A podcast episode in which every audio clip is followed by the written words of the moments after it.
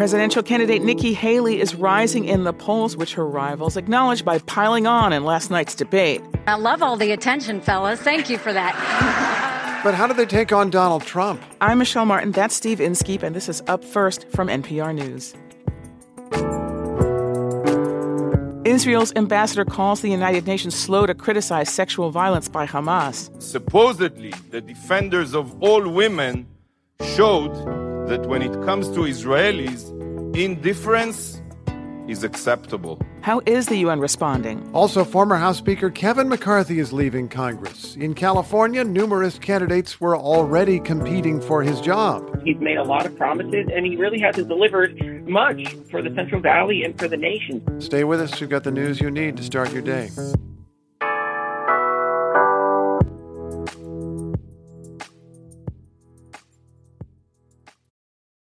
Support and this message come from a 2024 lead sponsor of Up First, Stearns & Foster. Every Stearns & Foster mattress is handcrafted for irresistible comfort with indulgent memory foam and ultra-conforming IntelliCoils for your most comfortable sleep. Learn more at stearnsandfoster.com. News is a public service. That's why NPR never puts a paywall in front of our journalism. NPR.org, our free website, promises to stay that way so that you get all of it breaking news, pop culture, award winning journalism, wherever you are. To stay connected, head to NPR.org. By the time your evening commute rolls around, or maybe your afternoon stroll, you've already got the headlines. So let your mind wander away from the front page with Here and Now Anytime, a podcast from NPR and WBUR. We'll keep you up to speed on the stories that matter and introduce you to people living the news, not just commenting on it. It's Here and Now Anytime. Republican challengers to Donald Trump got a little more time to speak in last night's presidential debate. That's because there are fewer candidates than in prior debates. Nikki Haley and Ron DeSantis are contending to become Trump's main challenger. Meanwhile, Vivek Ramaswamy continued to position himself as an acolyte of Trump and Chris Christie as Trump's fiercest critic. NPR politics reporter Ximena Bustillo was listening to all of them at the University of Alabama. Good morning. Good morning. So, what, if anything, was new as the candidates talked last night? Well, a lot of the topics were the same that we've seen in the last three debates, but from the beginning, businessman Vivek Ramaswamy and Florida Governor Ron DeSantis turned their attention to former UN Ambassador Nikki Haley. In the News Nation debate, Haley flipped this into a compliment. I love all the attention, fellas. Thank you for that. DeSantis and Ramaswamy drew comparisons with Haley, and they launched jabs against comments they say Haley has made in the past. They also criticized her past roles, such as being on the board of Boeing. And on top of that, Haley recently received the endorsement of the influential Koch Network, a powerhouse conservative funding network. And in terms of these donors that are supporting me, they're just yeah. jealous. They wish that they were supporting them, but I'm not going to sit there and. But she is behind Trump in the polls in some of the first primary states like Iowa and New Hampshire. Still, the dynamic on stage made it seem like she is the alternative to Trump that the rest need to beat. Uh, of course, Trump is many, many points ahead in all polls, all national polls, against all of these candidates and even ahead in some of the early uh, primary states. How are these candidates trying, if at all, to distinguish themselves from Trump at this late date? Most are still threading the needle of not criticizing him, but still advocating for themselves as the best next leader for the Republican Party. The biggest critic continues to be former New Jersey Governor Chris Christie. Here he is in last night's News Nation debate. Let me make it clear his conduct is unacceptable. He's unfit, and be careful of what you're going to get. If you ever got another Donald Trump term, he's letting you know I am your retribution. Thank he will you. only be, Elizabeth, he will only be his own retribution. He doesn't care for the American people. It's Donald Trump first. For the most part, everyone else sidestepped questions about Trump, with DeSantis refusing to answer whether he believed the former president is mentally fit to hold the office. Haley, though, did criticize the Trump era as not being tough enough on China and increasing federal debt. I want to take note of the location here. We mentioned the University of Alabama. It's the first Republican debate this time to be hosted on a college campus. What did the candidates have to say that is relevant to younger voters? Well, the RNC told me ahead of the debate that they expected hundreds of students to attend, and this voting group is really important. Candidates did talk about some of the issues that I hear young voters are concerned about. One of those issues is affordable housing and being able to buy a home in your hometown. Haley was asked about the government's role in increasing affordable housing, but she pivoted instead to criticizing federal spending. Another big issue for young voters is student loan debt, which President Biden is trying to forgive. DeSantis opposes this plan and last night spoke about requiring universities to back the loans. And he wants students to be able to discharge their loans through bankruptcy. Oh, oh, his, his platform says that if you want to get out of a student loan, file for bankruptcy yourself. That's what he's saying, right? Yes, which currently that's difficult to do. Okay. NPR Ximena Bustillo is in Tuscaloosa, Alabama. Thanks so much. Thank you.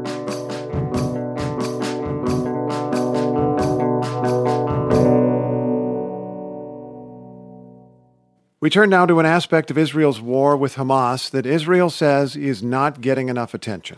That is reports of widespread sexual violence in the Hamas attack that started this latest conflict. Israel's ambassador to the United Nations, Gilad Erdan, says the UN has been too slow to speak out. Sadly, the very international bodies that are supposedly the defenders of all women showed that when it comes to Israelis, indifference is acceptable. NPR's Michele Kelemen was listening as Israelis made their case at the United Nations, and we should advise you that over the next three or four minutes, we're going to hear some graphic descriptions of sexual violence. Uh, Michele, good morning. Good morning. What are the Israelis saying about some of the things that happened on October 7th when Hamas attacked? Well, the Israeli mission to the UN brought a policewoman and some rescue workers to speak on Monday, and they brought with them some testimonies from survivors and also some graphic details about the bodies they found in the wake of the Hamas attack. I want you to listen to Police Chief Superintendent Yael Reichert, who read out some testimonies from those who survived an attack on a dance party. And again, I'll just note that this is a very graphic description of the scene. Everything was an apocalypse of corpses. Girls without any clothes on, without tops, without underwear. There were girls with a broken pelvis due to repetitive rapes. Their legs were spread wide apart in a split. She played videos of some of the witnesses who survived that attack on the dance party. There was also a short clip that the Israelis say was of captured Hamas fighters talking about rape. Now, Hamas denies that its fighters were involved in sexual violence, but some of the other speakers at that event at the UN said they found bodies of women naked from the waist down, and shot in the back of the head. They found genitals mutilated on many of the bodies. The descriptions were just horrifying. Uh, now, Michele, Israel is not just saying that Hamas did these things, but that the United Nations has had little to say or not enough to say about it. How does the UN respond?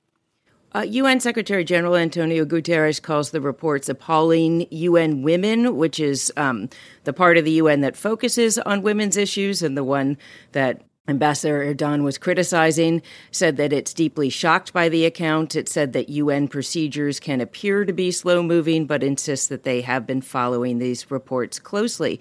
Now, all these UN officials are also calling for a ceasefire in Gaza. The Secretary General says there's nowhere safe in Gaza right now for Palestinians as Israel responds to the Hamas attack. What is the U.S. government saying?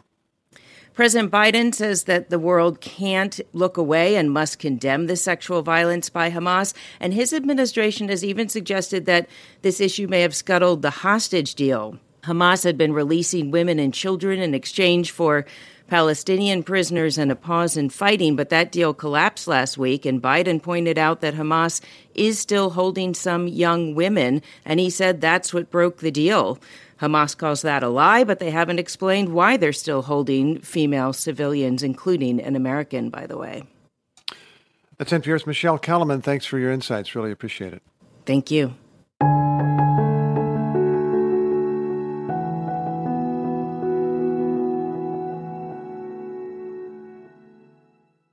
Kevin McCarthy made history this year as the only House Speaker to be removed in a vote by his colleagues. And now he has decided to leave Congress entirely, announcing this week that he will resign by the end of this year, which means he won't be finishing his term. We did our part. And when the stakes were the highest, we rose to the challenge. We were willing to risk it all, no matter the odds, no matter the personal cost. So that's how McCarthy cast his departure. But what do people think in his district around Bakersfield, California, which McCarthy represented for more than a decade? Joshua Yeager covers that area for our member station KVPR, and he's on the line. Good morning. Good morning. What are you hearing around the district? Well, a colleague and I ran around talking to constituents here. McCarthy may be a political lightning rod nationally, but here he's really well liked. Some voters were disappointed to see his own party throw him out. Lynn Reinhart is a Republican, and she questioned the party's direction. I just don't like their future. Just like they're too bickering in there, and they're just not as strong as they used to be, I think. In recent months, though, some Trump supporters I spoke to in Bakersfield had begun to sour on McCarthy. He was caught between the factions of a deeply fractured party. Okay, but who wants to replace him now? A lot of people. McCarthy's loss of support within his party has unleashed a political feeding frenzy here. Candidates on both sides of the aisle lined up to run for this hotly contested seat after he was removed as Speaker. There are about half a dozen, some Democrats, some Republican. David Giglio is one of them. He's a self described America First Republican, and I called him up. Kevin represents everything that's wrong with politics. He's made a lot of promises, and he really hasn't delivered much for the Central Valley and for the nation. All of these candidates were planning to run for the seat in 2024. Now that McCarthy is leaving, the governor could call a special election sooner. That's up to him. Candidates who want to run for the congressional term that would start in January 2025 have until next week to file, according to the California Secretary of State office. Okay. Um, so there's a lot of uncertainty here, but what we do know is that McCarthy was a was a big figure in his party for a moment. Uh, what does his departure mean for Republicans? Well, in Congress, it makes the House Republicans' majority even smaller. McCarthy has also been a fundraising giant for the party. He says he plans to continue supporting Republican candidates across the country, but the GOP will no doubt feel their purse strings tighten come this next election season. Now, Democrats may be tantalized by the possibility of flipping a seat held by a former Republican leader and House Speaker, but their chances are slim. Even with McCarthy gone, this district is still one of the reddest in California. Trump carried by some 10 points here in 2020. Joshua Yeager of KVPR, thanks so much. Thank you.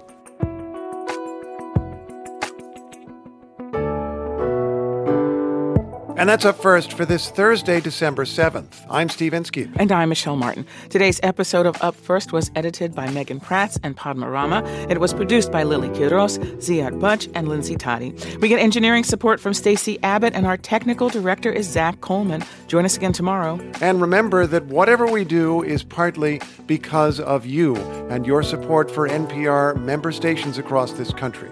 You can get started at donate.npr.org slash upfirst.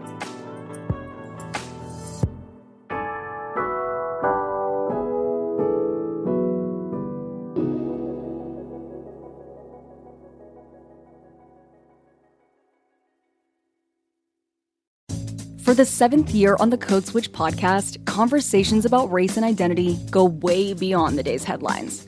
Because we know what's part of every person is part of every story. We're bringing that perspective with new episodes every week. Listen on the Code Switch podcast from NPR. This message comes from NPR sponsor ShipBob. E commerce logistics making you question why you started your business? Time to outsource fulfillment to the experts over at ShipBob. Get a free quote at shipbob.com. ShipBob. Want to hear this podcast without sponsor breaks? Amazon Prime members can listen to Up First sponsor free through Amazon Music. Or you can also support NPR's vital journalism and get Up First Plus at plus.npr.org. That's plus.npr.org.